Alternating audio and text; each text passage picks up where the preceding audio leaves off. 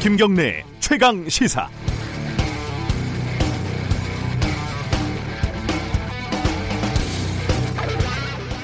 2년 전 저 멀리 남대서양에서 침몰한 스텔라 데이지호의 항해 기록 저장 장치, 일명 블랙박스가 회수됐습니다. 3,400m 심해에서 발견됐는데요. 당시 운항 기록이 확인이 되면 사고 원인이 일부나마 확인될 가능성이 높습니다. 사고가 발생한 2017년 3월 31일은 박근혜 전 대통령의 탄핵 직후 대선 전국이 펼쳐졌던 급박한 시기였습니다. 한국인 8명을 포함한 선원 22명이 실종됐고 실종자 가족들이 사고 해역 수색을 요구하면서 장기간 노숙 농성까지 했지만 큰 사회적인 관심을 받지는 못했습니다. 제 얘기를 해보면요. 당시 후배 기자가 이 사건을 지속적으로 취재하고 싶다고 팀장인 저에게 수차례 건의를 했습니다. 하지만 저는 기사 한 꼭지 쓰는 걸로 면피를 했고 흔히들 말하는 더 중요한 일에 매달렸습니다.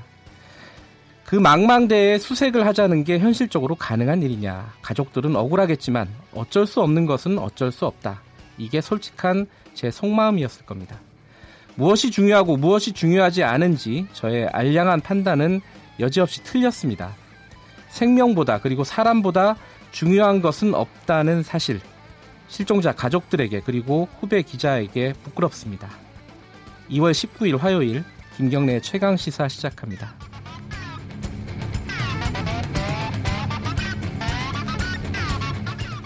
네, 부끄럽습니다. 진짜로. 주요 뉴스 브리핑 시작하겠습니다. 고발 뉴스 민동기 기자 나와 있습니다. 안녕하세요. 안녕하십니까. 한국당 전당대회 합동연설회죠. 어, 시끄럽더라고요. 네. 어제 대구에서 자유한국당 전당대회 연설회가 열렸는데요. 네. 태극기 집회 현장을 방불케 했습니다. 네. 특히 김진태 후보 지지자들이 객석의 3분의 2 정도를 차지를 했는데요. 김병준 비대위원장이 인사말을 하기 위해서 연단에 서니까 나가라, 빨갱이, 탄핵 부역자 이런 고성과 욕설이 쏟아졌습니다. 네. 아, 김병준 위원장이 직접 조용히 해달라라고 얘기를 했지만 계속 고성이 나왔고요. 결국 굳은 표정으로 마이크를 쥔 채 1분 정도 연설을 중단을 했습니다. 자유한국당은 전당대회를 앞두고 김진태 후보 지지자 8천 명 정도가 집단적으로 입당 원서를 냈고요. 이 가운데 절반 이상이 실제 입당했을 것으로 파악이 되고 있는데요. 네. 8천 명이 전부 그 입당을 했다 하더라도 네. 전체 선거인단의 2% 정도밖에 안 되거든요. 네. 오늘 조선일보 기사 제목이 한국당 전당대회 점령한 2% 태극기 부대입니다. 음, 자유한국당 고민이 많겠어요. 그렇습니다. 자, 국회 윤리위원회에서 5.18 망원 당사자죠. 3명의 의원에 대한 징계안을 논의했는데 또 미뤄졌다고요? 어제 이제 징계안을 처리할지 여부를 결정을 하지 못했습니다. 네. 망원 열흘 만에 늑장 논의를 해놓고서도 이마저도 결론을 내리지 못했는데요. 네. 다음 달 7일 전체 회의를 열기로 했지만 지금 자유한국당 같은 경우에는 더불어민주당 서영교 그리고 무소속 손혜원 의원 징계안까지 함께 처리를 해야 한다 음. 이렇게 주장을 하고 있기 때문에 네. 처리 가능성은 굉장히 낮은 그런 상황이고요. 네. 징계안에 대한 본격적인 심사가 이루어지기 전인 안건 상정에서조차 자유한국당이 지금 버티면서 네. 오는 28일 간사회의도 불발로 끝날 가능성이 큰 상황입니다. 네. 이렇게 되면 5.18 망언에 대한 국회의 징계는 징계안 자체가 폐기될 가능성도 높습니다. 이게 아마 여론의 향배에 따라서 어, 어떤 각 당의 대응이 달라지지 않을까라는 생각이 들어요. 네. 문재인 대통령이 5.18 망언 관련된 어, 발언을 했죠. 어제 수석 보좌관 회의에서 직접 언급을 했는데요. 네. 아, 지금 국회와 정치권 일각에서 5.18 민주화 운동을 폭동이라거나 북한군이 난파됐다는 등의 주장을 하며 왜곡 폄훼하는 것은 우리 민주화 역사와 헌법 정신을 부정하는 것이라고 비판을 했습니다. 네. 표현의 자유와 관용이 민주주의를 파괴하거나 침해하는 주장과 행동에까지 허용될 수 없다고 되어 있는데요. 네. 아, 이런 뭐 색깔론이라든가 지역주의로 편을 가르고 혐오를 불러일으켜서 정치적 이익을 얻으려고 하는 행태에 대해서는 국민들께서 단호하게 거부해 주시기 바란다. 이렇게 얘기를 했습니다. 대통령 발언의 톤이 굉장히 높았어요. 그렇습니다. 문재인 대통령이 또고 어, 김용균 씨 유가족들을 만났다고요? 사고 발생 이후에 69일 만인데요. 네. 모든 국민이 마음 아파했을 것이지만 자식 잃은 부모의 아픔을 다 헤아릴 수는 없을 것이다. 이렇게 얘기를 했고 네. 다행히 대책위와 당정이 좋은 합의를 끌어내 다행이다 이렇게 얘기를 했습니다. 면담 후에 문재인 대통령이 비정규직의 정규직 전환에도 속도를 내겠다면서 대책위와의 합의 사항을 당이 끝까지 챙겨달라고 당부를 했는데요. 네. 고 김영균 씨 유가족이 면담 이후에 기자회견을 가졌거든요. 네. 특히 언론의 후속 취재를 당, 당부를 한 것이 눈길을 끌었습니다. 네. 어머니 김미숙 씨가 기자들을 향해서 항고비를 넘기긴 했지만 아직 진상 규명과 책임자 처벌은 갈 길이 멀다. 언론이 음. 도와줬으면 좋겠다. 이렇게 네. 얘기를 했고요. 아, 고 김영균 씨 아버지 김혜기 씨도 남은 용균이 동료들이 지금 힘들게 일하고 있는데 이를 해결하려면 여러분, 그러니까 기자들의 협조가 많이 필요하다. 함께 힘 모아 좋은 사회 되도록 노력해주면 고맙겠다. 이렇게 얘기를 했거든요. 네. 그래서 제가 오늘 발행된 아침 신문을 쭉 봤는데 네.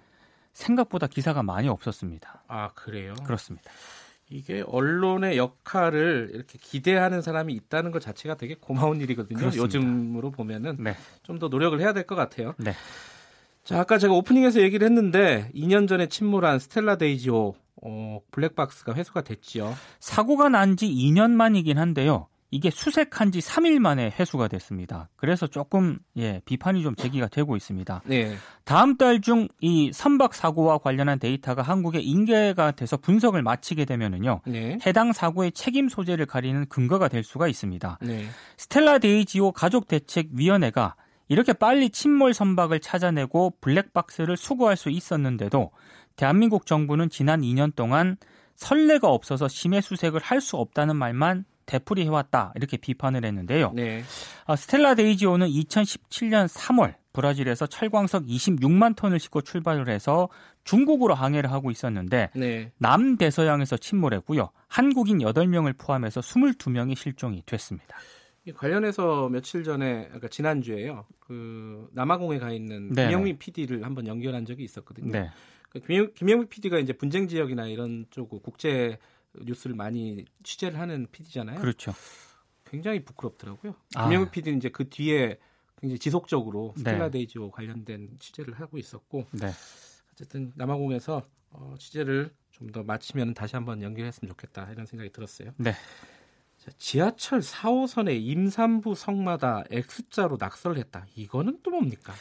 이게 서울교통공사가 사태 파악에 나선 그런 상황인데요. 네. 지난 17일 밤 10시 30분경 한 페이스북 페이지에 관련 사진이 올라왔습니다. 네. 그러니까 말씀하신 것처럼 X자 표시가 다 그어져 있었다고 하는데 네. 모두 열량으로 이뤄진 이 전동차 7칸 내에서 임산부 배려석이 모두 이런 식으로 훼손이 됐습니다. 임산부 그 표시만 이렇게 X자로 한 거예요? 다 그렇게 돼 있었다는 참. 겁니다.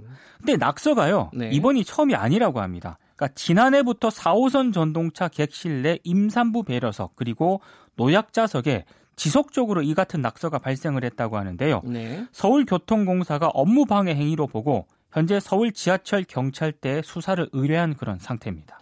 장난으로 했다고 보기에는 의도가 너무 좀 명확하게 보이네요. 그렇습니다.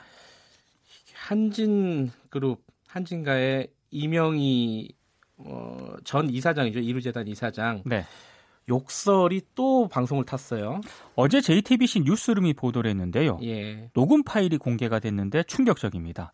이명희 씨 집에서 필리핀 가사 도우미가 직접 녹음을 했다고 하는데 네. 2015년 초 상황이거든요. 네. 이명희 씨가 필리핀 가사 도우미가 자신의 옷을 가져다 주지 않았다는 이유로 네. 죽어라 거지 같은 X라고 소리를 질렀고요. 네. 가사 도우미가 사과를 해도 죄송하다고 해라고 고함을 치면서 윽박을 질렀습니다. 네. 무릎을 꿇으라고 지시하며 재차 욕설을 퍼붓기도 했는데요. 널 죽일 거야 라는 그런 표현과 함께 방송에 매우 부적합한 욕설도 등장을 했습니다. 예. 당시 이명희 씨 집에는 조현아 전 대한항공 부사장의 자녀까지 있었다고 하는데요. 아, 그런데도 그래요? 예 이런 욕설이 계속됐습니다. 아, 이명희 씨는 3월부터 필리핀 가사 도우미를 불법 고용한 혐의를 받고 있는데 정식 재판이 시작될 예정입니다. 이게 그, 그 문장에 삐 소리가 더 길게 들렸던 이런 어처구니 없는 어제 상황이었어요. 뉴스룸을 보신 분들은 예. 그삐 소리가 더 많았다는 걸 예. 충분히 아셨을 것 같습니다. 재판이 아니라 치료가 필요하다 이런 반응들이 많아요. 저도 그렇게 생각을 합니다. 자, 여기까지 듣겠습니다. 고맙습니다. 고맙습니다. 고발뉴스 민동기 기자였습니다. KBS 일라디오 김경래 최강 시사 듣고 계신 지금 시각은 7시 35분입니다.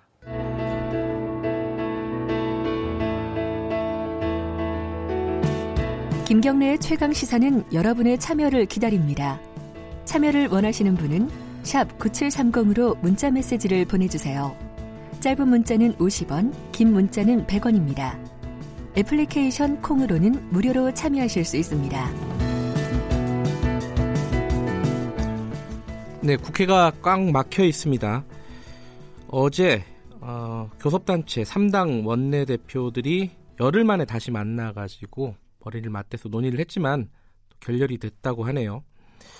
각 당이 전부 다 어, 국회 정상화 촉구를 하고 있지만 실제로 진짜 국회를 소집할 의지가 있는지는 좀 답답합니다. 어제 회동을 했던 어, 바른미래당 김관영 원내대표 연결해서 관련 얘기 좀 여쭤보겠습니다. 안녕하세요. 네, 안녕하세요. 김관영입니다. 네. 어제 그 3당 교섭단체 원내대표 만나가지고 금방 헤어졌다면서요? 아, 예, 예. 뭐 한, 한 45분 정도 했습니다. 뭐 얘기가 전혀 진척이 안 되던가요? 어떻습니까?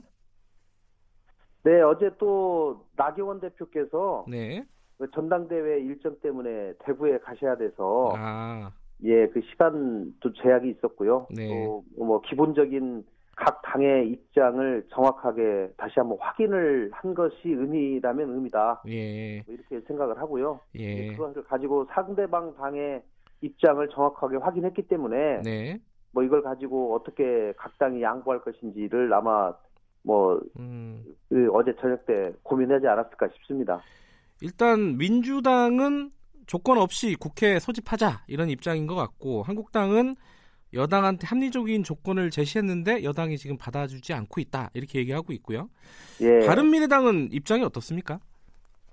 뭐 저희는 1월 달부터 계속 국회는 열어야 된다. 네. 아무리 정치적으로 입장이 다르고 정치 공방을 하더라도 국회는 열어서 일은 하고 또 싸울 건 싸우고 이렇게 해야 된다라고 하는 것이 저희 당 입장인데요. 네. 사실 1월 달 국회를 비토한 것은 민주당입니다. 네. 예, 민주당이 당시에 여러 가지 정치적인 현안 때문에 국회 열면 정치적 공방이 예, 두려워서 네. 1월달 국회를 오히려 안 하고 끌었거든요. 네. 그래서 이제 2월 달에는 또 자유한국당이 조혜주 선관위원 임명 강행을 핑계 삼아 가지고 또 보이콧하고 있습니다. 네. 그래서 1월 달은 민주당이 보이콧, 2월 달은 자유한국당이 보이콧. 에, 저희로서는 참 이해하기 어려운데요. 네. 어, 저희는 줄곧 계속 아무리 상대방을 비난하고 정치적 공방하더라도 국회는 열자. 그리고 국회에서 얘기를 하자라고 하는 것이 바른미래당의 입장입니다. 그 자유한국당에서요. 어, 나경원 네. 원내대표가 이렇게 얘기를 했어요. 김태호 특검은 일단 안 해도 되는데 예. 손혜원 국정조사는 받아달라. 예. 이렇게 해서 요거만 들어달라고 했는데도 여당이 들어주지 않았다. 뭐 이렇게 얘기를 하거든요. 예. 이거 양당이 어떻게 좀 접점을 찾아야 된다 이렇게 보십니까 이, 이 부분은? 그러니까요. 그 뭐 그건 사실입니다. 예. 나경원 대표께서 뭐 다른 거 처음에 네 가지 주장하다가 네네. 이제는 손혜원에 대한 별도의 국정조사 네. 이거 하나만 받으면 국회 정상화하겠다. 네. 사실은 뭐 그것을 조건으로 국회 정상화한다는 것도 사실 말이 안 됩니다. 네. 일단 국회는 열고 네. 그것도 주장하고 이렇게 하면 되는 건데 네. 어쨌든지 뭐 지금 상황은 그래요. 그래서 예. 저는 이제 손혜원 의원에 대한 국정조사를 별도로 해야 된다라고 네. 하는 것이 자유한국당의 입장이고 네. 이제 민주당은 이 국회의원의 이해 충돌 문제가 손혜원 의원뿐만 아니라 네. 자유한국당 의원들에 대해서도 여러 명이 같이 문제가 제기됐기 때문에 네. 이해 충돌 그 조사위원회를 만들어서 네. 거기에서 같이 하자 이제 이렇게 이것이 지금 민주당 입장이거든요. 네. 자유한국당은 이제 이것은 완전히 손혜원에 대해서 물타기를 하는 거다. 네. 이렇게 하면서 지금 반대하고 하는 입장입니다. 네. 제가 낸 중재안은 네. 그러면 국회에서 국회의원들의 이해충돌 문제를 이번 기회에 정리하고 제도 개혁하는 것도 중요하니 네. 어, 특위를 만들어서 거기서 전체적으로 의논하되 네. 어, 가장 먼저 손혜원 의원, 의원에 대한 청문회를 먼저 하는 것으로 음, 합의하자. 네. 그리고 또 다른 논란이 되는 다른 의원에 대해서도 또 추가적으로 하자. 네. 이제 이렇게 하자고 제가 주장을 했습니다. 네. 했는데 이제 자유한국당은 그것도 어, 받아들이기 어렵다 음. 이렇게 하고 있는 상황이죠. 어, 그럼 지금 김관영 대표께서 말씀하신 예. 특위를 만들고 손혜원 의원 관련된 청문회를 가장 먼저 하자 이 중재안에 대해서 예, 예. 민주당에서는 어떻게 생각해요? 민주당은 처음에는 뭐 손혜원 의원을 먼저 받는 것 반대를 했었어요. 네. 근데 어제는 이제 민주당도 조금 전향적으로 그 네. 부분에 대해서 긍정적으로 검토하겠다. 음... 아, 민주당은 그렇게 바뀌었습니다 어제. 그, 예. 그럼 자유한국당도 조금 생각이 달라질 여지가 있어 보이던가요? 어떻습니까? 어제는 뭐 사실은 뭐 제가 낸 중재안이 네. 저는 뭐 괜찮은 아니라고 보는데 네, 네. 뭐 자유한국당은 이거 물타기다 음. 아니다라고 계속 어, 못 받겠다고 예. 어제는 그렇게 얘기를 했는데 네. 그것 이외에 좀 다른 몇 가지의 더 중재안을 가지고 네. 오늘 좀 얘기를 해보려고 합니다. 어 그럼 다른 중재안이 뭐가 있습니까? 현실적으로 가능한 제가 게? 지난번에 이제 한번 말씀드렸던 조혜주 네. 그 중앙선관위원에 대한 이제 국회에서 청문회조차도 거치지 않고 네. 그냥 임명하지 않았습니까? 네. 그렇기 때문에 야당이 조혜주 그 선관위원에 대한 해임 촉구 결의안을 내면 네. 그 해임 촉구 결의안에 대해서 국회에서 운영위에서 이 표결하게 되어 있습니다. 네. 근데 여당이 그 안건 상정에 반대를 해버리면 표결 자체를 못하게 되거든요. 예, 예. 그러나 홍영표 어, 원내대표가 그거를 좀 전향적으로 어, 고려를 해서 네. 국회에서 청문회조차도 거치지 않았기 때문에 해임 촉구 결의안이 설사 통과되더라도 구속되는 것은 아닙니다. 그러나 네네. 국회의 의사를 네, 물어보는 절차를 거치겠다 네. 해서 그것을 상정을 하고 표결까지 하는 것으로 이렇게 하는 것으로 제가 지난번에 중재안을 한번 음. 제안한 적이 있습니다. 네네. 예, 그래서 그 부분도 같이 이번에 예, 좀 여당이 받는 것으로 해서 네. 어, 한번 해보면 어떨까 싶습니다. 예. 지금 이제 사실상 거대 양당을 바른미래당에서 예. 좀 중재를 하고 있는 이런 모양새인데요. 예, 예. 안에서 보시기에 예. 물론 이게 밖에서 보면은 그래요. 그러니까 어느 정당에 특별히 더 책임이 있다 이렇게 말하기가 좀 힘든 상황이긴 한데 예. 어느 정당에 책임이 있는 겁니까? 이렇게 국회가 공전하고 있는 게 어떻게 보세요? 이게 말씀하실 수 있을란가 모르겠는데 지금 이 책임이 예. 1월 달부터 지금 계속이 됐는데요. 네. 제가 원내대표 하면서 느낀 점은 국회에서 계속 현안이 계속 발생이 되지 않습니까? 네. 그렇기 때문에 이거를 그때그때 처리를 하고 털어내고 나, 놔야지 네. 앞으로 나갈 수가 있는데 1월 달에 민주당이 당시에 민주당 여권발 많은 의혹들이 터지면서 네. 막 정신이 없으니까 네. 민주당이 국회를 아예 틀어 막고 한 달 동안 안 열었습니다. 네. 여기에서부터 저는 문제가 발생됐다고 음, 생각합니다. 네. 그러다가 이제 결국은 또 뭐 자유한국당도 최근에 5.18 문제까지 예.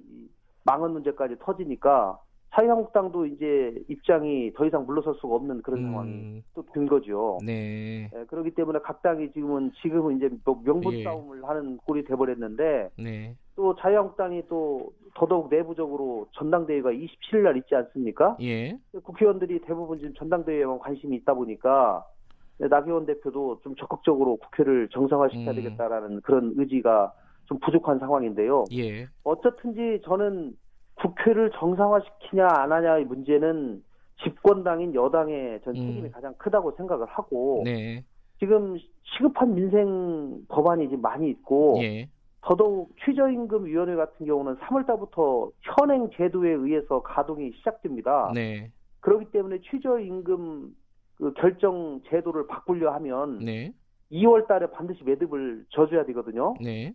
어, 그리고 탄력 근로제 문제도 있고 선택 근로제 문제도 있고 이런 문제, 현안들이 많기 때문에 네. 2월달 국회가 반드시 사실 열려야 됩니다. 음. 에, 그렇기 때문에 여당이 저는 손혜원 국정조사 과감하게 받고 네. 정상화하는 것이 저는 맞다고 생각합니다. 음, 집권 여당에 일단 책임을 물을 수밖에 없다. 하지만 예, 뭐 예. 자유한국당의 당내 사정도 지금 복잡하기 때문에 어, 예. 그 말, 그것도 좀 고려가 돼야 되는 상황이고 그런 상황이기 때문에 더더욱 정상화시키려면 여당의 좀 더 전향적인 입장 변화가 필요한 거죠. 예. 어제 이정미 대표 있지 않습니까? 정의당에 예, 예. 예. 이정미 대표가 이런 얘기를 했어요. 그 예. 선거제도 개혁안하고 뭐 공수처 관련 예. 법안 그리고 민생 현안 다 묶어가지고 예. 어, 패스트트랙 그러니까 신속 처리 안건으로 지정을 하자. 예 예.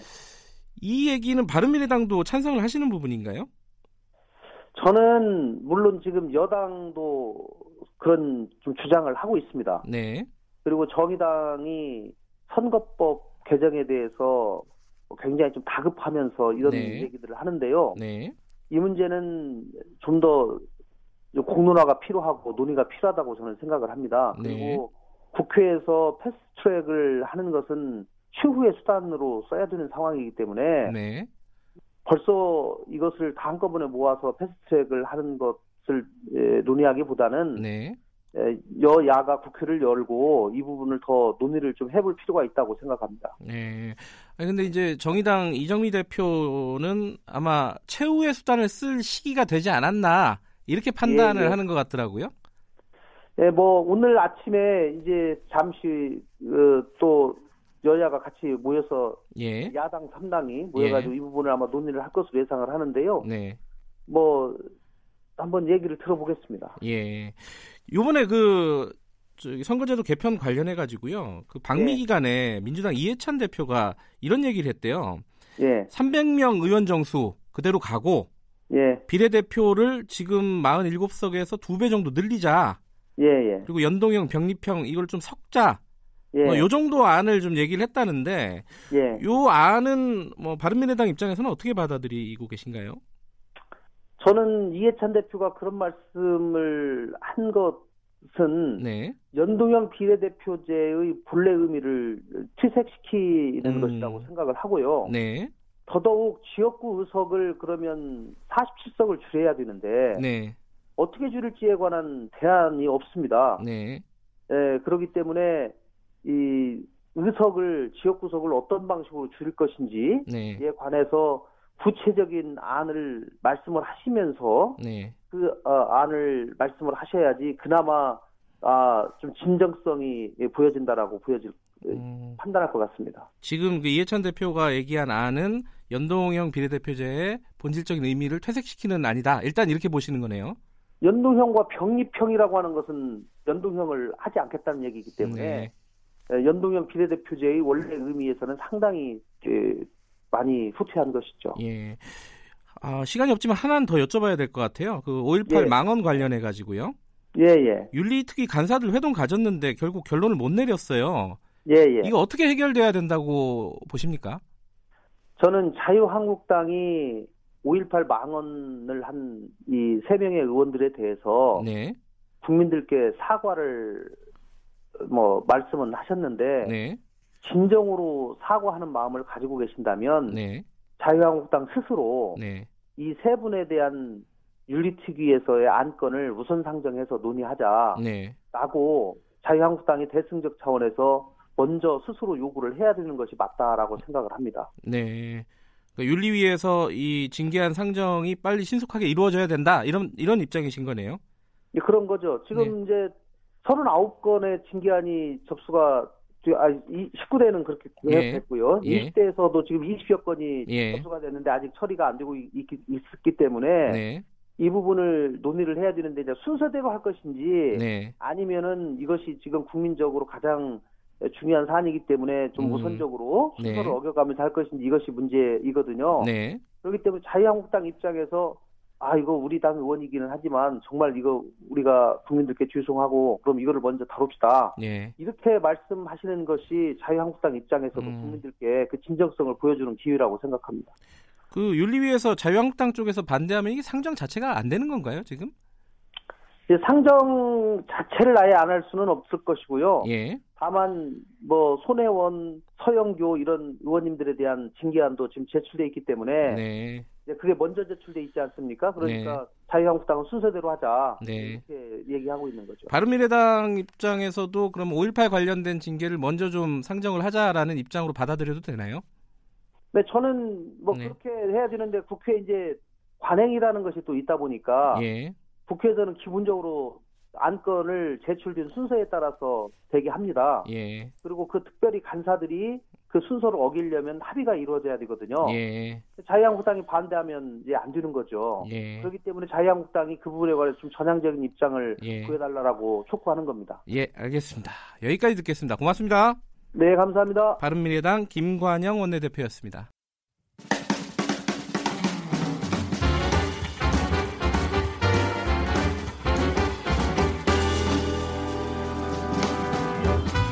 여러분의 아침을 책임집니다. 김경래의 최강 시사. 가장 핫한 스포츠 소식을 가장 빠르게 전달해드리는 최강 스포츠. 오늘도 KBS 스포츠 취재부 김기범 기자 나와 있습니다. 안녕하세요. 네, 안녕하세요. 오늘은 겨울이니까 내년 아 내년 네. 올해군요. 올해 시즌을 준비하는 프로야구 선수들 얘기 좀 하겠습니다. 네. 연봉이 공개가 됐다고요? 네, 연봉 킹이 누구였는지 뭐 아실 분들은 다 아실 텐데요. 저는 잘 몰라요. 자, 누구예요? 여기 어, 액수가 좀 많은데 예. 좀 밝혀드리겠습니다. 롯데 이대호 선수인데 예, 25억 원의 연봉을 받고 이제 프로야구 연봉 킹에 등극했습니다. 대단하군요. 네, 뭐 네. 이대호 선수가 국내 최고 타자니까요. 네, 2등은 누구예요? 기아의 양현종 투수인데요. 음. 23억 원, 2억 원 차인데 네. 상당히 많이 받죠. 네. 그리고 이제 두산에서 NC로 이적한 양의지 포수가 이제 FA 대박 터트려서 네. 20억 원의 연봉을 받아가지고 이렇게 세 명이 20억 이상의 빅3 연봉자가 됐고요. 음. 야구 외에 다른 프로스포츠랑 좀 비교해봤는데요. 그 역시 야구가 압도적으로 높은 그래요? 연봉자들이 많았습니다. 예. 축구 최고 연봉자가 이제 전북 현대의 김신욱 아. 공격수죠. 16억 원입니다. 예. 네, 상당히 이것도 많은 액수인데 그러네요. 야구에 비하면 좀 낮죠. 프로 농구는 오세근 선수인데요. 인삼공사에 예. 8억 5천. 그다음에 배구는 한 선수 대한항공 센터 세터인데 6억 예. 5천의 연봉으로 이 각 종목의 연봉 킹이 이렇게 밝혀졌는데요. 근데 이제 국내 프로 선수들의 국한시키면은 이대호 선수가 연봉 킹인데 눈을 네. 좀 밖으로 돌려가지고 아. 우리나라 국적의 선수 가운데 누가 한 해에 돈을 가장 많이 버느냐 연봉으로 메이저리그 아닐까요? 그렇죠. 류현진 선수와 예. EPL 손흥민 선수겠죠. 역시 음. 그 손흥민 선수가 이 잉글랜드 프리미어리그는 연봉이 아니라 주급 개념으로 계산합니다. 일주일에 얼마 아. 이렇게 주급만 거의 2억 원이에요. 일주일에 1억 9천만 원 벌거든요. 손흥민 네. 선수가. 근데 네. 토트넘이 재계약 의사를 밝혔는데 이거보다 훨씬 올라갈 거라고 합니다. 지금의 아, 활약도가 너무 크기 때문에 그러면 유현진 선수를 자, 따라잡을 수도 있겠네요. 그렇죠. 이게 손흥민 선수 주급을 따져보니까 연봉으로 환산하면 103억 원 정도가 되고요. 네. 근데 류현진 선수는 또 이거보다 훨씬 높습니다. FA 지난번에 음. 계약하는 바람에 네. 1년에 200억 정도를 받기 때문에 류현진 선수는 정말 천문학적인 돈을 벌고 수 이게 뭐 운동선수는 이게 네. 생명이 그렇게 길지가 않잖아요. 그렇죠. 요즘에는 예. 많이 길어지긴 했는데 30대 예. 중반까지도 가고 예. 그렇긴 했는데 어쨌든 프로의 세계니까요. 예. 돈을 잘하면 많이 받는 것은 뭐 예, 당연한 거라고 생각합니다. 예. 네, 좀 부럽지만 네, 많이 부럽습니다. 예.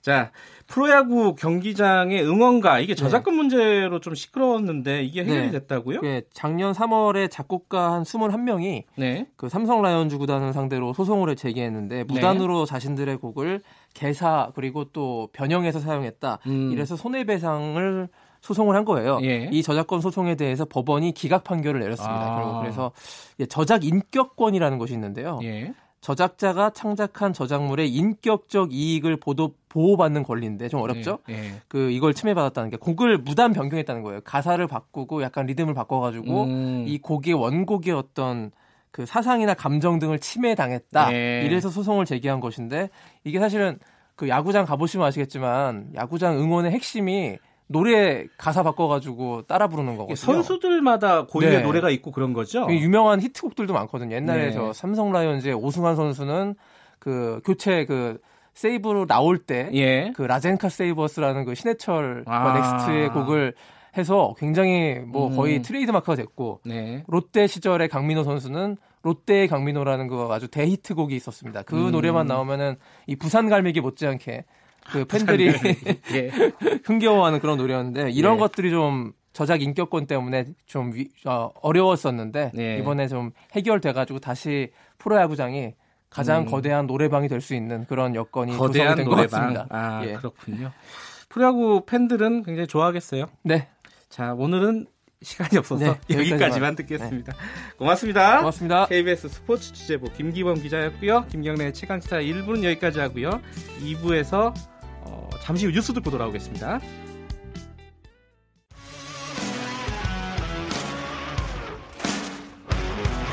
탐사보도 전문 기자 김경래 최강 시사.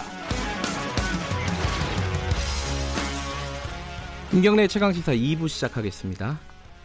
경산호위라고 하죠. 대통령 직속 경제사회노동위원회가 어제 탄력 근로제 확대 적용 문제에 대해서 밤 늦게까지 사회적인 합의를 시도했습니다. 하지만 실패했고요.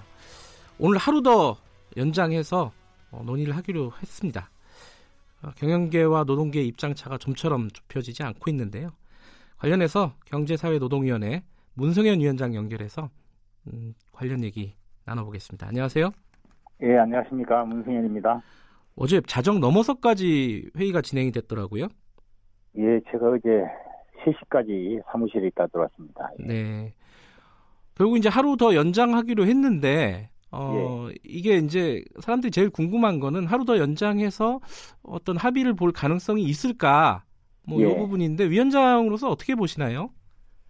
이 사안은 조금 특수한 사안인데요. 예.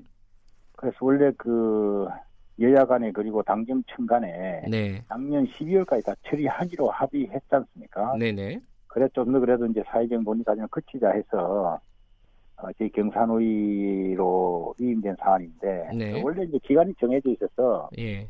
상당히 저 압박감이 있었던 사안이다. 네. 뭐 이런 사안이 있어서 어 그리고 또 그동안 또 민주노총이 참여할 건지 말 건지 가지고 네. 다, 다 보냈고 네. 그래서 실제로 기간적으로 네. 어좀 어려운 문제가 있었는데 또 그렇다더라도 뭐 이게 그 또 그렇게 어려운 문제가 아니어서 네. 이야기를 하면 되지 않겠나 했는데 실제로 그 상당한 정도로 의견 접근이 이루어졌습니다. 네. 그래서 그래도 이대로 안 된 것을 하기는 너무 아까워가지고 네. 오늘 하루 더 논의를 하자. 그래서 그 가능하면 합의해보자. 네. 이렇게 지금 어제 마무리하고 오늘 하루 더 하게 됐습니다. 그 어젯밤 상황에 대한 이제 보도를 보니까 예. 노동계에서 그러니까 한국노총 쪽에서도 그렇고 한 6개월 정도 연장하는 것은 그러니까 탄력근로제 확대 적용을 한 6개월 정도 연장하는 것은 받아들이겠다. 다만 여러 가지 좀 조건들이 붙었잖아요. 예. 이 지금 6개월 정도는 어, 경영계하고 좀 합의가 된 상황이라고 보면 되나요? 제 입장에서는 이게 뭐 그 아직까지 최종적인 합의문이 안 나왔기 때문에 네. 어느 하나 하나에 대해서 이렇다 저렇다 말씀드리기는 네. 어려운 상황이어서 예. 어쨌든 뭐그 기간 관련해서도 예. 노사 간의 합의가 거의 이루어졌다라고 말씀드리는 게 맞을 것 같습니다. 그 6개월도 아니다 하는 것은 그렇고 예. 그 그래서 원래 이 문제는 그 노동계로서 부담이 되는 사안이지 않습니까? 네. 노동계 부담을 안고 이제 시작을 했는데 네. 그래도 뭐 조금 전에 말씀하셨듯이 기간 확대를 어떻게 할 거냐. 네. 그리고 건강권 문제, 임금 보전 문제 등에 대해서 예. 어, 상당 정도 의견 접근은 이루어졌습니다. 아, 근데 네. 지금 위원장님 말씀은 의견 접근은 상당 부분 이루어졌다고 하는데 왜 마지막까지 지금 뭔가 합의가 안 이루어지는 거죠? 쟁점이 가장 큰 게 뭡니까? 그 아무래도 이제 건강권 문제나 임금 보전 문제인데요. 예, 예. 뭐 잘 아시다시피 이런 경우가 있기 때문에 악마는 디테일에 있다는 말도 나오고요. 네네. 또 단판은 최종 5분에 이루어진다. 네네. 이런 말이 나오지 않습니까? 네. 그래서 그런 이제 아주 디테일한 부분에 대한 논의가 좀 필요하고 네. 아마 이제 만약에 오늘 네. 그 중에 마지막 합의를 하면 네. 최종적인 담판은 마지막 5분에 이루어진다. 네. 이렇게 보시면 될 것 같습니다. 아, 그럼 위원장님은 그래도 어, 상당 부분 합의의 여지가 남아 있다. 가능성이 네. 있다 이렇게 보시는 거네요. 그렇기도 하고 네. 또 합의가 제일 좋지만 네. 어떤 사안의 경우는 의견 접근을 상당히 이루어 가지고 국회로 가는 것도 그것도 음. 평가거든요. 네. 예, 그 그만큼은 사회적 합의가 이루어진 거기 때문에 예. 저는 뭐 예를 들어서 합의문을 적지 못했다 해서 완전 이거는 뭐 파탄난 것이다라고 보지 않고 네. 그래도 한 뭐 80% 의견 접근했으면 음. 80%의 합의 정도로 가지고 국회로 가기 때문에 네. 그만큼의 성과는 좀 있는 것이다 그렇게 음. 보고 있습니다. 그렇군요. 그러니까 이 100% 합의가 이루어지지 않는다 하더라도 어, 예. 어느 정도 한 80% 정도라도 합의를 예. 해서 국회에 넘기는 것도 의미가 있다 이런 말씀이시네요. 예. 그렇죠. 그럼 음. 의원들께서 열 가지를 가지고 하나하나 하는 것보다는 여덟 가지 정도는 저희들이 좁혀놓으면 네. 남은 한두 가지만 논의해도 되지 않겠습니까? 아하. 아, 그런 성과가 있는 거죠. 예. 예. 근데 일부 언론에서요. 예. 이제 이게 아까 말씀하셨듯이 위원장님 말씀하셨듯이 여야정에서 일단 이게 합의가 된 거잖아요. 예, 예. 이걸 경산호위로 다시 가지고 왔는데 예. 이런 절차가 오히려 불필요했다 이런 얘기를 좀 하더라고요. 어떻게 보세요, 위원장님은? 재작년 예. 정부가 들어서서 최저임금 올리고 노동시간 줄이고 비정규직 정규직화 했지 않습니까? 네. 원래는 이게 그 이해 당사자들이 충분한 논의를 했으면 좋은데 네. 그 집권 초기에 이거는 개혁적 과제이기 때문에 네. 우선 개혁적으로 이걸 그한 거죠. 네. 그러다 보니까 사후적으로 이걸 좀 뒷받침해야 될 사안들이 많이 생겼습니다. 전부 다. 네. 세금도 그렇고 노동 시간도 그렇고 그 비정규 정규직 근무도 그렇고. 네. 그래서 이제 이 노동 시간을 68시간에서 50년 줄였는데 에, 이제 그걸 또 다 물어보고 어떻게 할까 하면 논의를 결정이 안 되지 않습니까? 네. 네. 그래서 일단 해놓고 지금 이제 에, 뒤에 우리가 이제 정리해 가는 과정인데 네. 오늘 뭐 이번에 또 문제 된다 하더라도 노동 시간 관련해서는 앞으로 계속 그 논의가 필요합니다. 네. 아, 그래서 이제 아까 말씀하셨듯이 어, 국회에서 그냥 하지. 네. 왜 또 경산노위를 넘겼냐. 예. 어, 저는 그래도 우리가 급하긴 하지만 한 달 정도 논의를 해서. 네. 아, 국민들이 볼 때, 아, 그래도 그만큼. 근데 국회에서 그냥 처리하면 이거는 지금 국회 상황 잘 아시지만. 네. 그 여야 간의 정쟁, 쟁점이 너무 두드러져서. 네. 이 문제도 이 문제에 대한 그 제대로 된 접근보다는 네. 정쟁의 대상이 될 가능성이 있지 않습니까? 여야가 합의했다고 하지만 네. 그래서 그런 것보다는 뭐 그런 쟁점을 추진 것은 의미가 있기 때문에 네. 어, 저희들은 전혀 의미 없다는 생각하지 않습니다. 예, 그렇군요. 한 가지 더 여쭤보면요. 지금 아까 네. 이제 대략적으로 어, 단위 기간, 그러니까 예. 어, 탄력 근로제를 얼마 얼만큼 기간으로 확대할 것이냐. 예, 예, 예. 단위 기간은 대략적으로 합의가 됐는데 아까 말씀하신 뭐 임금 보전이라든지 건강권 네. 확보, 그러니까 휴식 시간 같은 거 예, 이런 디테일들이 아직 결정이 안 됐다라고 말씀하시면은 단위 기간만 합의를 해놓고 넘기면 이게 노동계 입장에서는 좀 불리한 거 아닌가요? 아, 이... 당연히 그렇죠. 예. 그러니까 원래 이 문제가 논의될 때, 네. 그, 예, 경영계에서는 이미 국회에서 해주게 했는데 왜 굳이 경산호를 가져오느냐라고 반대했고, 예. 그리고 그 노동계에서는 아니, 그 노동시간 단축 한, 아직 잉크도 안 말랐는데, 예. 왜 이렇게 하냐, 예. 라고 했지 않습니까? 예. 어, 그래도, 어, 이제 이, 아까 말씀드렸듯이 오늘 아침에 국민들에게 좀 희망, 완전 희망을 드리면 좋은데. 네네. 그래도 이제 노, 노동계와 경영계가 상당 정도 성의를 가지고 논의를 해서. 네. 의견 접근이 상당히 이뤄져 가지고 저희들은 뭐 계속 노력해 보겠다라고 말씀드리겠습니다. 네, 원칙론적으로 말씀해 주실 수밖에 없는 상황이다 네, 이렇게 받아들일 예, 수밖에 예, 없네요. 예, 예, 오늘 아침 그렇습니다. 예, 예. 예. 근데 지금 어좀 그 탄력 근로제 말고 경사노위 전체에 대한 얘기를 좀 해보면요. 예, 예. 민주노총이 결국은 이제 참여를 하지 못하지 않았습니까? 예, 예. 어제 이제 회의장에서는 민주노총이 피켓 시위 같은 것들을 한것 예. 같기도 하고요. 예, 예. 근데 지금 어. 이 노동 정책에 반발해서 또 총파업도 예고하고 있어요 노동계가 예, 예, 지금 노동계 의 이런 상황 어떻게 받아들이고 계십니까 위원장으로서? 민주노총은 어쨌든 뭐 경선에 참여를 안 하고 있는 조건이고 네. 그리고 탄력 근로제의 기간 확대에 대해서는 기본적으로 반대하시는 입장이기 때문에 네.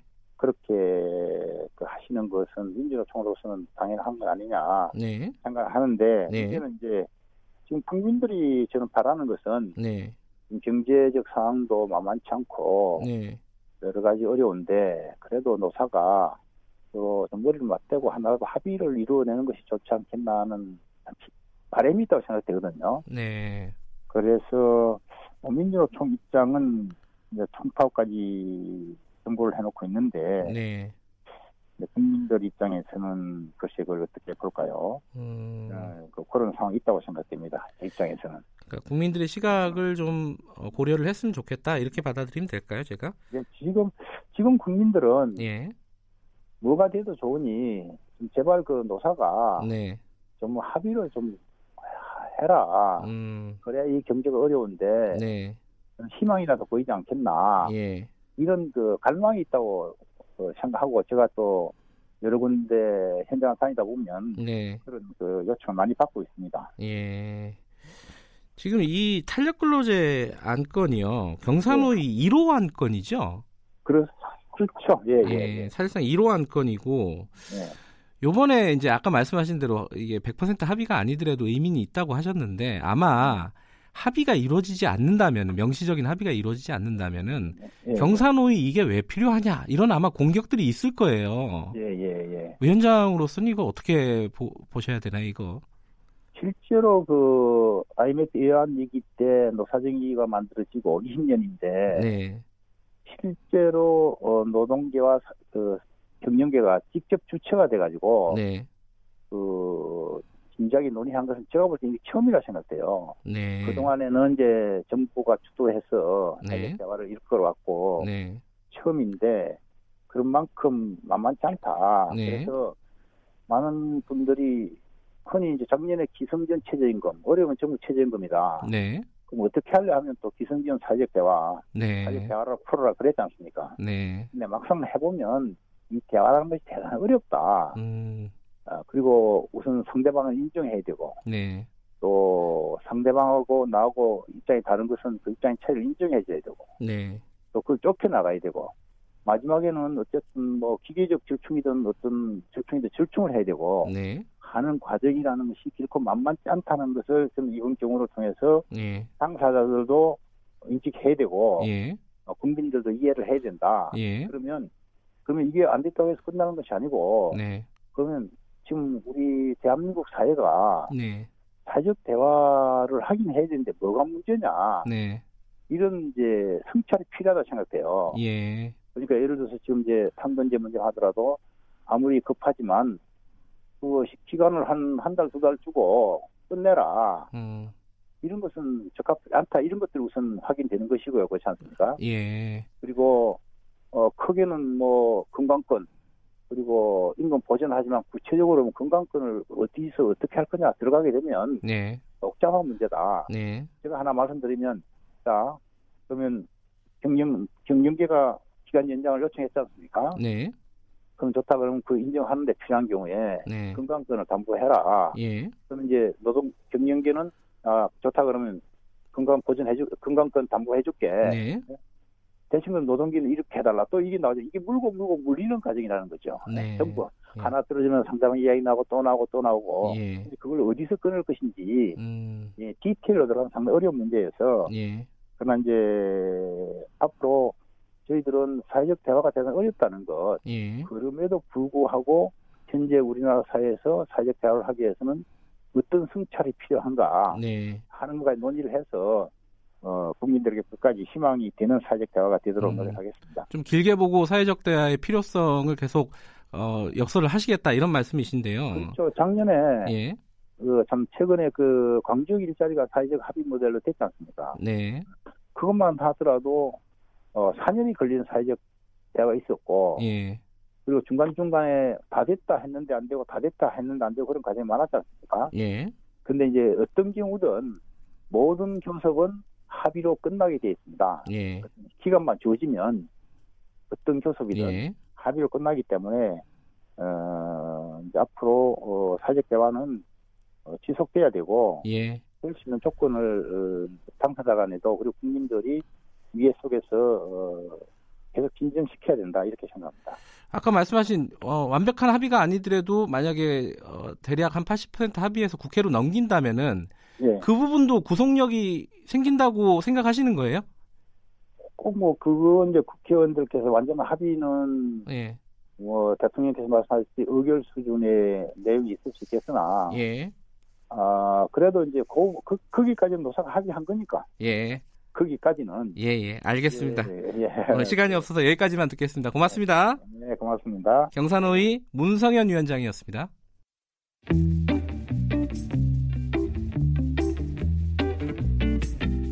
여러분께서는 지금 뉴스타파 김경래 기자가 진행하는 KBS 일라디오 김경래의 최강 시사를 듣고 계십니다.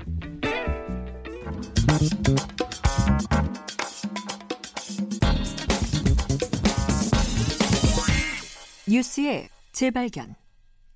뉴스의 재발견 KBS 저널리즘 토크쇼 J 최경영 기자 나와 있습니다. 안녕하세요. 네, 안녕하십니까. 최경영입니다. 오늘 굉장히 어려운 주제를 갖고 오셨어요. 편향이 무엇이고 객관이 무엇인가. 이 얘기를 왜 갖고 오신 거죠? 이 요즘 그 지상파에 대해서 네. 조선일보가 편향적이다. 이렇게 네. 이제 비판을 계속 했지 않습니까? 네.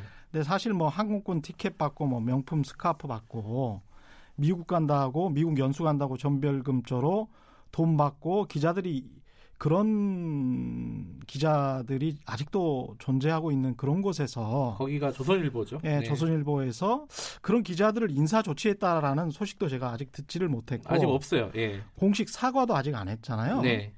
그런 곳에서 이제 윤리에 대해서 논한다는 게 이제 좀 웃기기는 합니다. 네.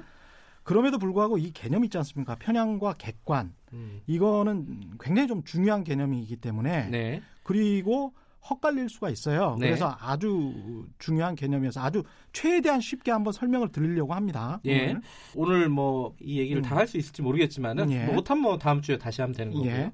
자 편향, 객관 두 개가 상반되는 개념인가요? 그렇죠. 결국은? 결국은 이제 정치적 편향의 반대말은 이제 객관일 수밖에 없는데 네. 객관 이라는 거는 굉장히 좀 큰 주제예요. 네. 그래서 이제 언론은 객관적이냐라고 물어보려면 인간은 객관적인가? 이렇게 물어볼 수밖에 없어요. 이건 한 3박 4일 아닌가? 그렇죠. 아, 이게 인류가 못 푼 숙제 아니에요? 그렇죠. 이거 사실상?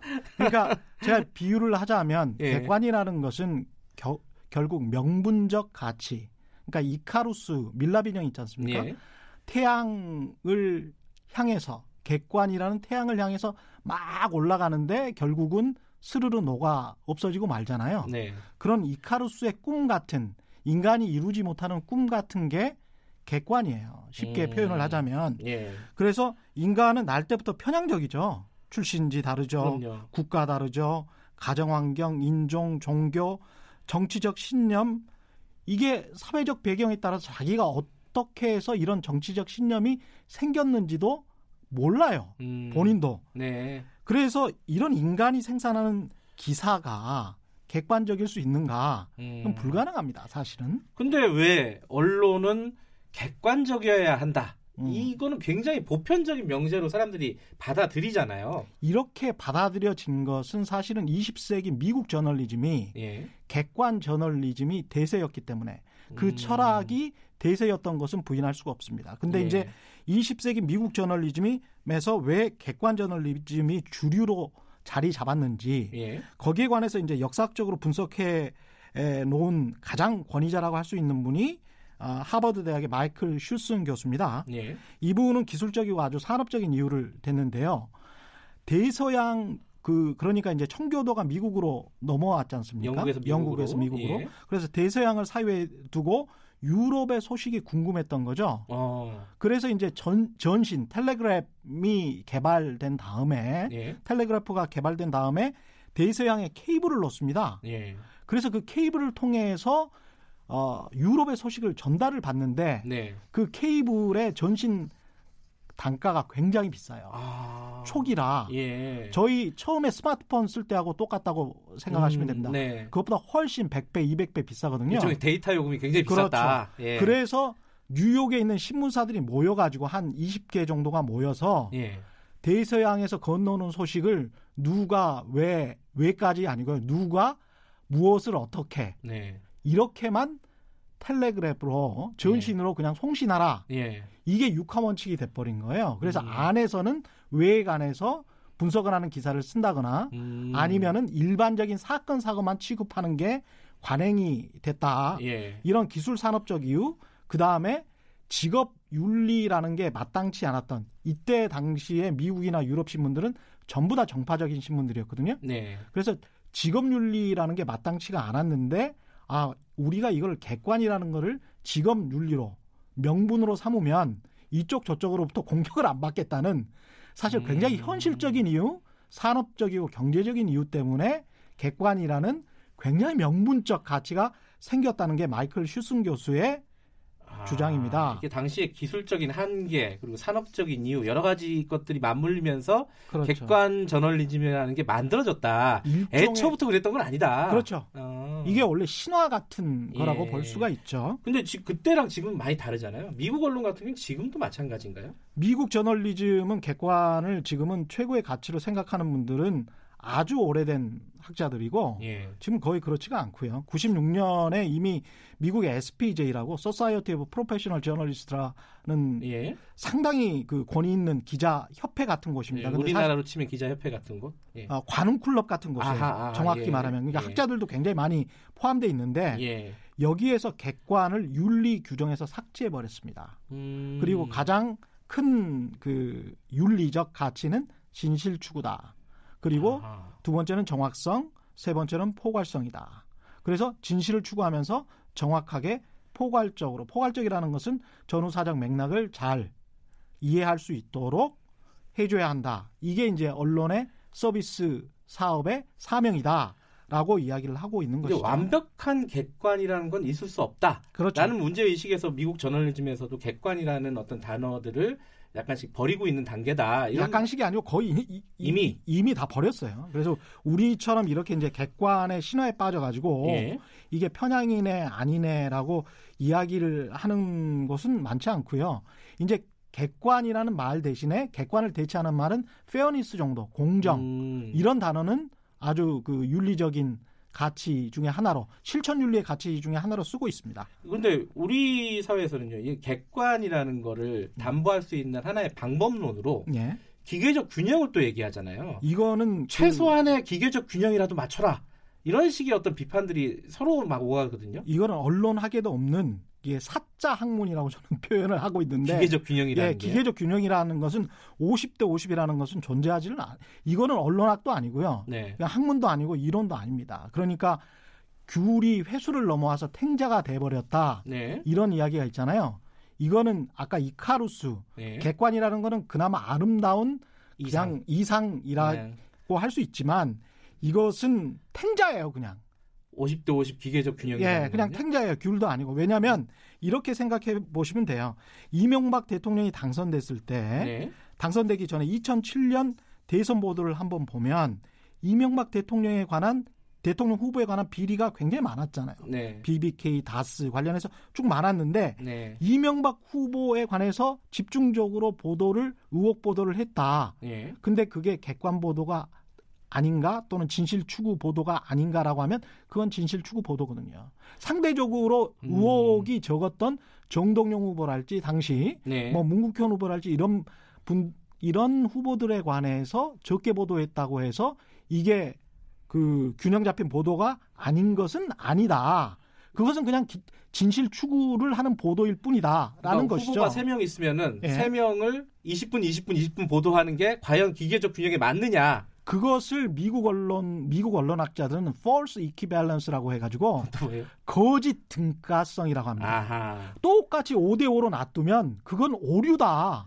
거짓말이 돼버린다는 거예요. 이게 지금 네. 말씀하신 부분들이 어. 굉장히 중요한 쟁점이기도 하고 굉장히 조금 중요합니다. 더 자세히 해야 돼요 이 얘기를. 예. 그래서 요거는 다음 음. 시간에 한번 음. 더 얘기를 하는 게 어떨까 싶어요. 사례를 들어가지고 예. 제가 자세히 설명을 드릴게요. 예. 그럼 다음 주에 음. 어, 언론의 객관성, 기계적 균형 편향 이런 음. 부분에 대해서 한 번 더 정리하는 시간을 더. 가져보도록 하겠습니다. 오늘은 여기까지 하겠습니다. 고맙습니다. 고맙습니다. KBS 저널리즘 토크쇼 J 최경영 기자였습니다.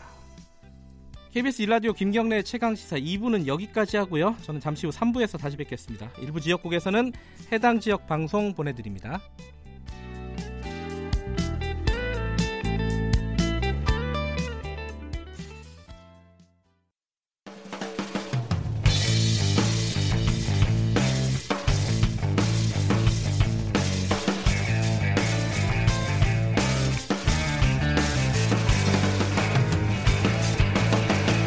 김경래의 최강 시사.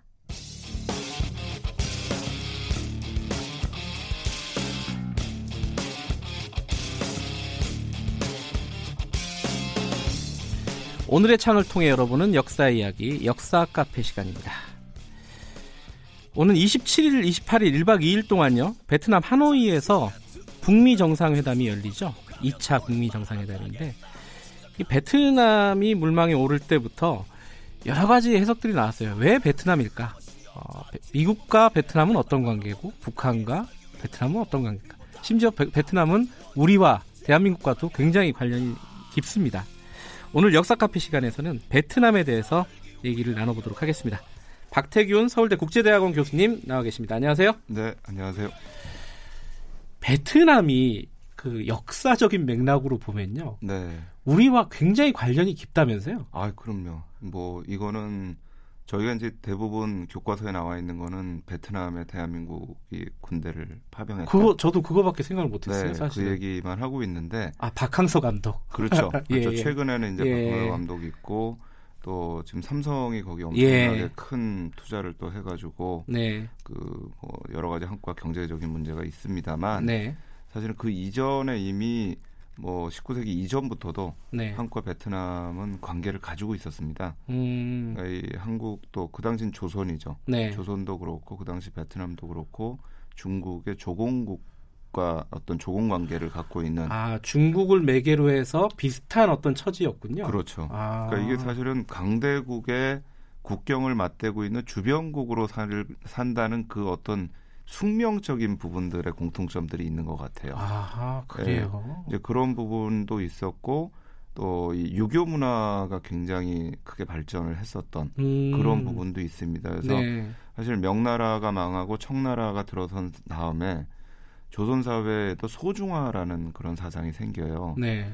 그러니까 이게 명의 대가 끊어졌다. 음. 청이라고 하는 만주족이 들어와서 예. 이제 만들었기 때문에 그때 그렇죠. 기준으로 보면은 그러니까 이 명에 있었던 유학의 근본적인 그런 이 선 자체가 조선으로 왔다. 음. 그래서 이제 소중화라는 게 예. 그런 사상이 있었는데 베트남도 똑같이 그게 있습니다. 아, 그래요? 예, 베트남 음. 쪽에서도 소중화 사상이라는 게 형성이 됐었고요. 네. 실제로 이제 양쪽 사이에 서로가 성리학에 굉장히 깊은 조회를 가진 그런 사람들이 있다, 지식인들이 있다라는 걸 예. 서로가 알고 있었고요. 또 그랬기 때문에 19세기 말에 가서 베트남이 프랑스 식민지가 됐을 때또 네. 조선의 지식인들이 굉장히 큰 충격을 받았습니다. 아, 그때도 네. 그 외국에 그러니까 베트남만 해도 굉장히 멀잖아요. 그 네, 네, 조선의 네. 지식인들이 베트남 네. 사정까지 알 정도였어요. 아 그럼요. 그리고 그 음. 그 당시에는 또 한성순보라는 신문이 나왔고 그 신문에서 중국에서 나오는 신문들을 번역을 해서 한성순보에 아, 실었어요. 국제 소식도 있었군요. 그렇죠. 그 안에 음. 국제 소식이 다 들어가 있고요. 네. 그러면서 이제 아 이게 베트남이 패망을 하고 식민지가 됐는데 우리는 어떻게 될 것인가? 아. 이게 이제 20세기 초에 조선의 지식인들의 화두의 하나였습니다. 그렇군요. 또 이제 이 관계가 이제 45년 이후에 냉전에 가면서는 또 한국과 베트남이 냉전 시기에 유일하게 열전이 있었던 음. 실제 전쟁이 있었던 두 장소가 한국과 베트남이었죠. 예. 사실 냉전의 중심은 유럽이었는데 사실 그 불똥은 주변 부인 한국과 베트남으로 튀게 된 거고요. 또 유럽에서는 사실 분단 국가가 이 독일하고 오스트리아였죠. 네. 독일 오스트리아는 전범 국가였기 때문에 사실 그 전범 국가에 대한 처벌의 의미에서 강대국들이 분할 점령을 한 거였는데 한국과 베트남은 사실 전범 국가가 아니거든요. 식민지 지배 피지배국이었죠. 그렇죠. 예. 식민지 피지배국이었고 또 베트남은 피지배국이었다가 전쟁 때 일본에게 강제 점령을 당했던. 네. 그런데 오히려 그런 나라가 분할이 되는 그리고 그것이 전쟁으로 이어지는. 근데 이런 부분에서 상당히 공통점을 많이 가지고 있는 음. 그런 역사를 가지고 있다라고 볼 수가 있습니다.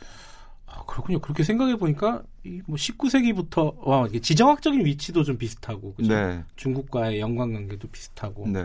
굉장히 우리랑 닮았다라는 생각이 더 기, 기, 많이 드네요. 실제 뭐 저 베트남 다녀오신 분들이 베트남 우리하고 참 비슷하다. 얼굴, 이런 얘기도 많이 비슷하지 하죠. 않나요? 네, 그런 얘기도 많이 하시고. 예. 근데 또 중요한 차이점도 있습니다. 어떤 차이가 있죠? 아, 이게 기본적으로 이제 지정학적으로 강대국을 맞대고는 있지만 네. 한국은 기본적으로 중국과 일본 사이에 있습니다. 아, 양 강대국 그렇죠. 사이에. 예. 그러니까 대륙의 강대국과 해양의 강대국 사이에 위치를 하고 있었기 때문에 네. 생존을 위해서는 사실은 어느 한쪽과의 관계를 잘 풀어나가는 게 필요합니다. 네. 근데 이제 베트남 같은 경우에는 한쪽엔 중국이 있는데 다른 한쪽에는 라오스와 캄보디아가 있어요. 예. 라오스, 캄보디아는 베트남보다 약합니다. 아하. 그러니까 사실 베트남은 중국과의 관계를 잘 풀어나가는 것도 중요하지만 라오스와 캄보디아에 대한 주도권을 확보하는 것도 굉장히 중요해요. 음. 그 골목 대장이죠. 그 네. 동네에서는. 근데 골목 대장이 그 골목 대장 위치를 유지하려면 보스한테 맨날 머리를 조아려서는 안 돼요. 네. 그러니까 조선 같은 경우에는 중국과의 관계가 굉장히 좋았습니다. 네. 근데 베트남은 조공 관계를 맺고 있음에도 불구하고 중국과 사이가 좋을 때도 있고 안 좋을 때도 있었어요. 네. 예컨대 이 정근대 때도 그랬지만 75년에 베트남이 1975년에 이제 전쟁 끝나고 통일을 한 다음에 4년이 지나서 중국이 베트남을 침공을 합니다. 음. 근데 대부분 사람들은 중국도 공산당, 그러니까요. 베트남도 공산당 왜 침공을 했을까? 근데 그때가 베트남이 캄보디아를 점령을 했을 때예요. 예. 근데 중국의 입장에서는 베트남도 주변국이지만 라오스, 캄보디아도 되게 굉장히 중요한 주변국이거든요. 아, 예. 그러니까 이 라오스, 캄보디아의 주도권을 놓고 베트남과 중국이 서로 경쟁을 하는 관계가 음, 돼 있는 거죠. 우리랑 비슷하면서도 조금 다른 그렇죠. 나라군요. 네, 그런 부분들이 있습니다. 근데 이제 미국과 베트남의 관계를 알아봐야 될 텐데. 네. 근데 사실 딱 기억나는 거는 베트남 전쟁밖에 없어요. 그렇죠. 뭐 그 전부터 네. 미국과의 관계가 있었나요, 혹시? 그 전에 사실 그러니까 시작 자체는 이제 1954년에 시작이 되는데요. 네. 그러니까 54년에 이 프랑스군이 호치민군에 패배해가지고 네. 철수를 하면서 베트남에서 이제 외국군들이 다 나갈 그런 처지가 됐는데 미국이 그거를 이제 다 나가면 안 된다. 음. 베트남은 동남아시아의 굉장히 중요한 교두보다라고 하면서 베트남 분단을 결정을 하게 됩니다. 예. 그래서 이제 54년에 베트남이 17도선으로 분할이 되면서 남쪽에 있는 베트남 정부를 미국이 지원을 하기 시작을 해요. 네. 근데 그때는 이제 미국이 아직 본격적으로 개입했을 때는 아니고요. 네. 그러다가 이제 64년에 통킹만 사건 이후에 미국이 직접적으로 개입을 하게 되는데 사실은 거기에 제일 큰 핵심 문제는 중국입니다. 네. 그러니까 미국이 베트남에 개입을 한 것도 기본적으로는 중국이 동남아시아로 팽창되는 것을 막아야 되겠다라는 음. 의미가 있었던 거거든요. 예. 그러니까 이게 중국이 지금도 그렇지만 사실 이 동남아시아 경제권의 핵심이 화교 세력입니다. 네. 근데 이제 미국의 입장에서는 일본과 미국을 중심으로 한 아시아에서의 자본주의 시장 이게 중요한 게 동남아 시장이거든요. 네. 근데 여기에 중국의 주도권이 들어오면 안 된다. 근데 마침 64년에 중국이 핵실험을 해요. 음. 그러니까 이게 이제 중국이 더 힘이 팽창되는 것을 막아야 된다라는 의도로 이제 들어갔던 부분들이 있는 거고요. 전쟁이 벌어졌고요. 이제 네. 어, 베트남에서 미국이 네. 직접 전쟁에 뛰어들지 않았습니까? 네. 그러고 나서 전쟁이 끝나고 나서도 네. 사실 한동안 그 정상적인 외교 관계가 맺어지지 않았잖아요, 두 나라가. 그럼요. 그러니까 지금 네. 이제 미국이 북한에게 하는 것과 같은 경제 제재가 그 당시에 쭉 있었고요. 예. 그게 이제 95년에 가서 풀리게 되는데 사실은 미국의 입장에서는 베트남과의 관계를 푸는 데 있어서 경제적인 목적도 굉장히 강하지만 또 하나의 중요한 게 중국에 대한 봉쇄라는 부분들이 있습니다. 계속 중국이 등장하는군요. 그렇죠. 예. 그러니까 이제 중국을 이 동북아시아 쪽에서는 사실은 한국과 일본이라고 예. 하는 미국의 군사 동맹국을 통해서 하지만 동남아시아에서 어떻게 할 것이냐라는 부분에서는 사실 베트남의 역할이 굉장히 중요한 거죠. 그렇게 따지면요, 이제 지금 그런 어떤 여러 가지 정치 국제 외교적인 어, 필요에 의해서 네. 베트남과의 관계를 맺고 있는데 미국이 네. 사실상은 전쟁을 했던 나라잖아요. 네. 그 나라에서 회담을 한다고 선택을 한게 네. 이거 참 그냥 모르는 사람이 보기에는 참 이상한 일이다. 그 저는 한편으로는 예. 굉장히 역설적이면서도 아주 중요하다. 어떤 왜냐하면 예. 거긴 냉전의 현장이었어요. 예. 그 냉전의 현장에서 마지막 냉전의 무대인 한반도 문제를 풀겠다. 아. 라는 그런 저는 의미가 첫 번째로는 있다. 아. 그러니까 저는 굉장히 의미가 있는 일들이 아닌가. 예. 또 우리 같은 경우에 남과 북이 사실은 베트남과 갖고 있는 인연들이 있습니다. 예. 뭐 악연이든 뭐 좋은 인연이든 간에 그 부분들이 있는데 그 장소에서 한반도 문제를 풀겠다. 네. 저는 굉장히 중요하다라고 생각을 하는데 반면에 사실은 중국 봉쇄라는 측면에서 본다면 베트남과 미국의 관계라는 것은 어떻게 보면 중국과 미국 사이에 어떤 새로운 냉전이 출현할 수 있는 가능성을 어. 보여주는 그런 의미도 저는 충분히 가능할 수 있다. 새로운 냉전이라 그러면 구체적으로 어떤 걸 말씀하시는 그러니까 저희가 이제 뭐 G2 얘기를 합니다. 예, 미국, 세계, 중국이요. 그렇죠. 예. 그렇죠. 이제 이 관계가 사실은 잘 풀려 나가는 게 세계 평화에 굉장히 중요한데 네.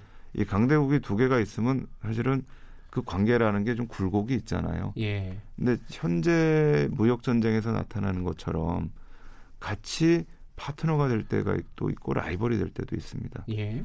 근데 이제 베트남과의 관계 기본적으로 중국이 동남아시아로 팽창하는 것을 막기 위한 미국의 전략적 측면이 있기 때문에 음.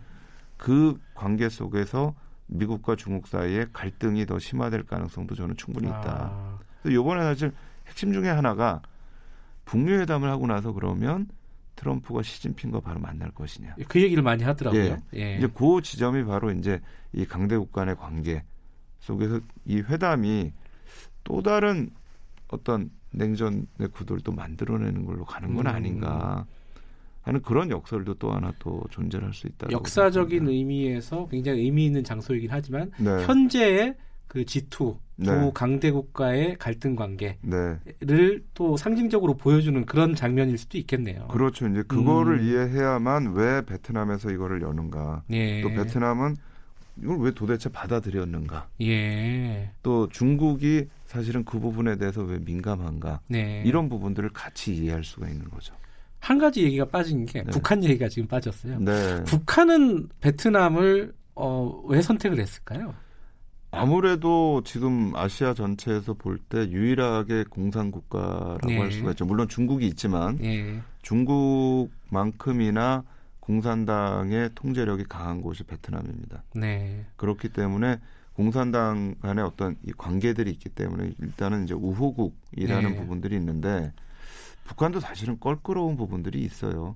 음. 일단은 남한의 투자가 굉장히 많이 들어가 있기 때문에 그렇죠. 삼성을 비롯해서요. 그렇죠. 네. 이제 그 부분들이 하나 있고 또 이 베트남 전쟁 기간 동안에 북한이 북베트남을 도왔거든요. 네. 그러니까 베트남 공산당을 도왔는데 북한이 90년대 후반에 굉장히 어려울 때 베트남이 북한을 그렇게 많이 도와주질 않았어요. 아, 그래요? 근데 사실 그런 섭섭함도 사실은 북한에 또 있습니다. 음... 근데 그럼에도 불구하고 선택지로 본다면 그럼 아시아 이 국가들 중에서 북한이 제일 안심하고 갈 수 있는 건 물론 이제 중국이 제일 그렇지만 예. 미국이 중국에 올 리는 없고 예, 예. 그런 관점에서 본다면 북한의 입장에서도 베트남이 최적지가 될 수 있는 조건이 되는 거죠. 아 그렇군요. 그러니까 북한이 선택할 수 있는 선택지 중에 베스트였다.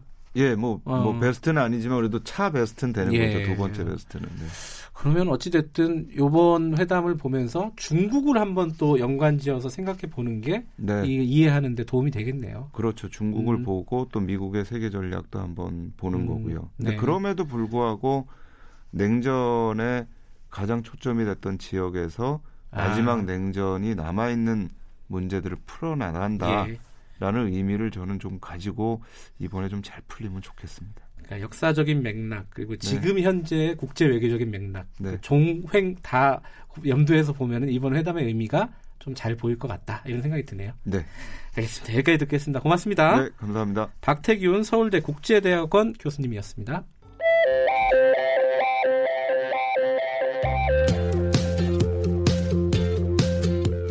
오늘 하루 이슈의 중심 김경래의 최강 시사.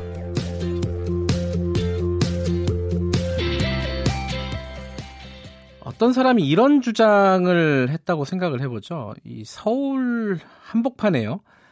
외계인이 600명이 활약을 암약을 하고 있다 이렇게 주장을 하면은 이게 참 아니다라고 아무리 얘기해봤자 증명이 잘 안 돼요. 없는 걸 증명하는 거는 굉장히 힘든 거거든요. 어, 지만원 씨가 5.18, 5.18 광주에 북한군이 600명 있었다라고 주장을 하는 거는 사실 이게 논쟁의 가치가 있는지는 잘 모르겠습니다. 그런데 이 지만원 씨의 주장 때문에 힘든 분들이 있어요. 뭐 물론 이제 광주에 계신 분들의 어떤 명예훼손 이런 부분들도 마찬가지겠지만은 이 북한 인권 개선을 위해서 공개 활동하는 탈북민들 이분들을 걸고 갔잖아요. 지만원 씨가 이분들이 어, 지만원 씨의 주장, 억지 주장에 대해서 진실을 규명하겠다, 명예를 회복하겠다. 그래서 법적 대응하겠다 이렇게 어제 기자회견을 했습니다. 지만원 피해자 대책위원회가 꾸려진 거죠. 이명선 공동대, 공동대표 연결해 보겠습니다. 안녕하세요. 아유, 안녕하십니까. 예, 예 이명선입니다. 예, 임 대표님은 어, 북한이 고향이실 거고요. 탈북은 예. 언제쯤 하신 건가요?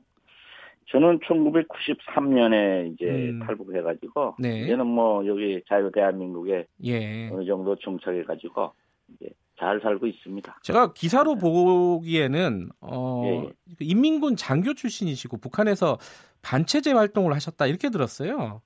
예, 어, 예. 좀뭐 간단하게나마 어떤 활동을 하셨는지 좀 말씀을 해주시죠. 저희들이 이제 북한에서도 이제 그 1900 이제 90년대 들어서면서 네네. 이제 그 상당히 그 김일성 주석이 이거 이러다가는 그 자기 생전의 통일을 벌 수 없겠다 네. 하는 이제 결시가 있어가지고 네. 인민군 이제 총참모부나 이쪽에서도 네. 뭐 이런 음? 좀그 음? 확고한 뭐 통일 정책을 해야 되지 않냐 예. 뭐 이런 문제를 내 가지고 이제 전투력 강화 사업 뭐 이런 걸 많이 강화했는데 네. 동시에 북한은 이제 89년 네. 13차 세계 청년아시아 축제 남한의 88 올림픽을 상대로 이제 네. 경쟁하느라고 했죠. 예. 그렇게 하고 북한은 경제적으로 이제 완전히 부도가 난 겁니다. 네. 주민들 생활은 엄청 어렵고 인민군대에서는 영양식도까지 많이 발생하고 네. 그 통해 저희 이제 청년 장교들이 예. 이제 의기투합을 해가지고 야 이러단 전쟁이 일어나겠다. 음. 전쟁이 일어나면 안 된다. 예, 해가지고 이제 뭐 어? 반체제 활동을 시작했고 예. 뭐 북한 전역에 전쟁에 동참하지 말라는 이제 전단도 뿌리고 예. 이런 활동을 하다 이제 결국은 이제 탈북하게 됐죠. 예. 그런데 이 지만원 씨가요. 예, 예. 음, 임 대표님, 이명선 대표님을 예. 광수 이게 이게 뭐 광주에 수상한 사람들 뭐 이게 약자라고 하는데 광수 네. 292호로 네. 지목을 했어요. 예, 예. 그래서 광주 그러니까 5.18 1980년 광주에서 어, 임 대표님이 어, 어떤 뭐 폭동을 조정을 했다. 뭐 이런 뜻인데 이 네. 얘기를 처음 어디서 어떻게 들으셨습니까? 아니 저는 뭐 그냥 생업에 열중하느라고 네. 그걸 잘 몰랐어요. 네. 그런데 그, 저 뭡니까, 요거 몇 개월 전에. 네. 또, 저 정확히는 이제 그, 요거, 하트경 의원실에서. 예. 아, 이거 그런 연락이 왔더라고요, 이게. 예. 당신이 그 80년도에. 예. 그 광주에 이제 난파되었다가. 예. 이제 돌아갔다가 다시 내려온 사람이라고. 음. 이제 지만원 쪽에서 이렇게 리스트를 만들어서 발표했다 해가지고 찾아봤죠, 알아봤죠. 네. 한강이 짝이 없더라고요. 아, 제가 그때 16살이고. 16이요? 예. 그렇죠. 예. 예. 고등중학교 학생이었는데. 네. 아니, 제가 그게, 예? 황당하게 또 짝이 없었고. 음. 당시에 이게 너무 황당하니까. 예. 이게 장난인 것 같기도 하고. 이게 무슨 뭐, 아니, 대한민국에 여기 천하에 하늘에 그렇다 해도. 예. 아, 여기 그래도 어, 이 대한민국 국민들 중에 가장 응? 예. 정말 응?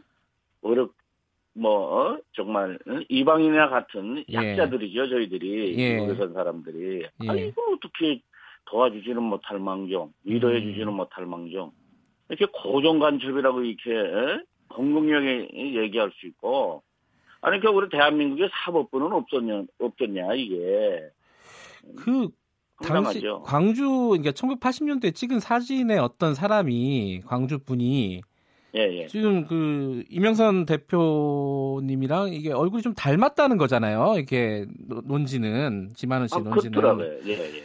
실제로 보니까 닮았던가요? 어땠어요? 닮긴 뭐가 닮았겠습니까? 아, 안 닮았어요? 그 박지 저 뭐야 아, 저, 저 지만은 그분이 뭐 예, 예, 그게 지금 어, 정신적으로 조금 이상해진 건 아, 이게 그 정상적인 사람은 아닌 것 같고. 네. 그러니까 이게 뭐 우리가 뭐 정말 마음 같아서는 정말 어떤 행동도 할 수 있는데 여기 뭐 어? 아, 여기 대한민국이야 다 법이 있는 것이고. 예. 이게 지금 뭐 우리도 지금 대책위를 구성해 놓고. 예. 과연 이걸 어떻게 대응해야 되는지. 예. 뭐 다들 지금 뭐 그냥 뭐 참 어? 그 이게 이제 네. 우리나라에서 사실 이 지만원 씨의 주장을 이렇게 인정하시는 분들이 이렇게 많지는 않은 것 같은데 일부 있습니다. 있, 는데 일부 있더라고요. 예, 따라다니면서. 그러니까, 예. 그러니까 확인차 여쭤보는 건데 예. 16살에 북한에서 이렇게 특수 공작원으로 이 광주에 침투하신 적이 없는 거죠, 정확하게. 아, 그렇지. 아니, 이럴 수가 있습니까? 그때, 이거 완전히 소년인데, 예. 예? 인민군대 가지도 않았고, 예. 예? 그런데요, 예, 네, 네. 대표님, 네. 이그 탈북자 출신 분들 중에, 예, 예. 자기가 광주에서 광주에 직접 내려왔다 이렇게 주장하는 사람이 있어요. 대표적으로 이제 이주성 씨라고 책에다가 예, 예. 김일성 예, 명령에 따라서 난파해가지고 활동을 했다. 예, 예. 이건 어떻게 보십니까? 그거는요, 제가 이 자리에서 예. 프로 새빨간 거짓말입니다. 왜 거짓말이라고 보세요?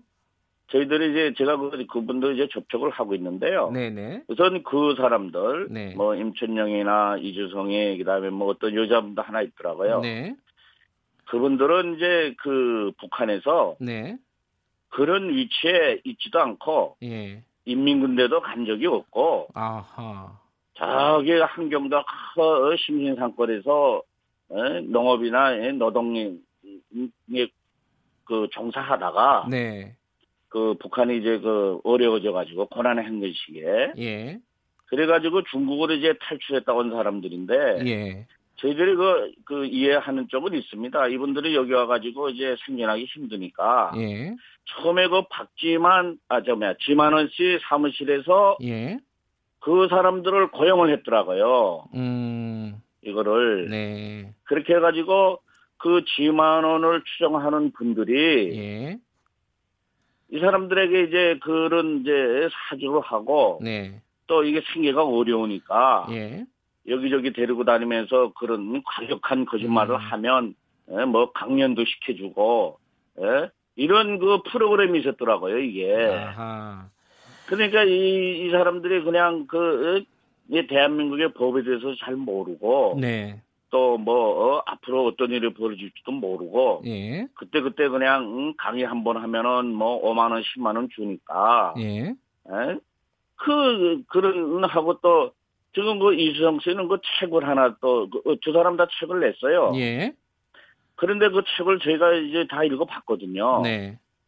그런데 그 출판사나 그 사람들이 쓴 책, 그 쓸, 그렇게 그 책, 글을 쓸 수 있는 사람들도 아니거든요. 필력이 음. 있는 사람도 아니고. 네. 그런 책을 대한민국 여기서 그 출판사가 백죄 그, 에? 출판을 했다는 것도. 예. 그, 이거는 상상할 수 없는 거거든요. 그 출판을 도와주고, 에?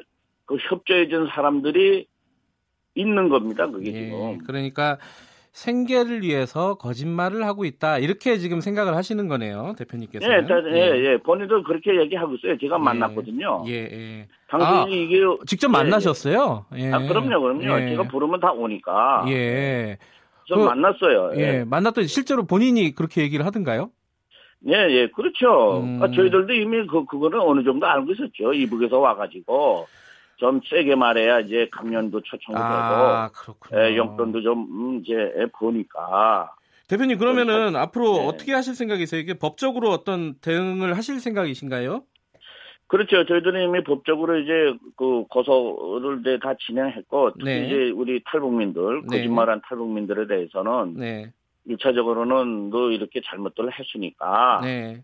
이, 이 대한민국을 잘 모르고 네. 또 이용을 당했으니까 그래서 양심 고백을 해라. 음. 에, 양심적으로 대한민국 국민과 광주 시민 예. 민주화 그 민주 항쟁 그 영, 영령들 찾아가 가지고 예. 양심 선언을 하고 예. 새 인생을 사는 쪽으로 가자. 음. 뭐, 뭐, 법을 해봐야 뭐, 어, 깜방이나 뭐, 가가지고 벌금을 예. 맞을 건데, 벌금 낼, 낼 돈도 없는 사람들인데. 예. 알겠습니다. 어쨌든 뭐 명예 회복을 위한 절차를 좀 밟으셔가지고 어, 진실을 예, 예. 좀 찾아주셨으면 좋겠네요. 자 오늘 여기까지 예, 예. 듣겠습니다. 고맙습니다. 네, 고맙습니다. 예. 지만원 피해자 대책이 이명선 공동대표였습니다.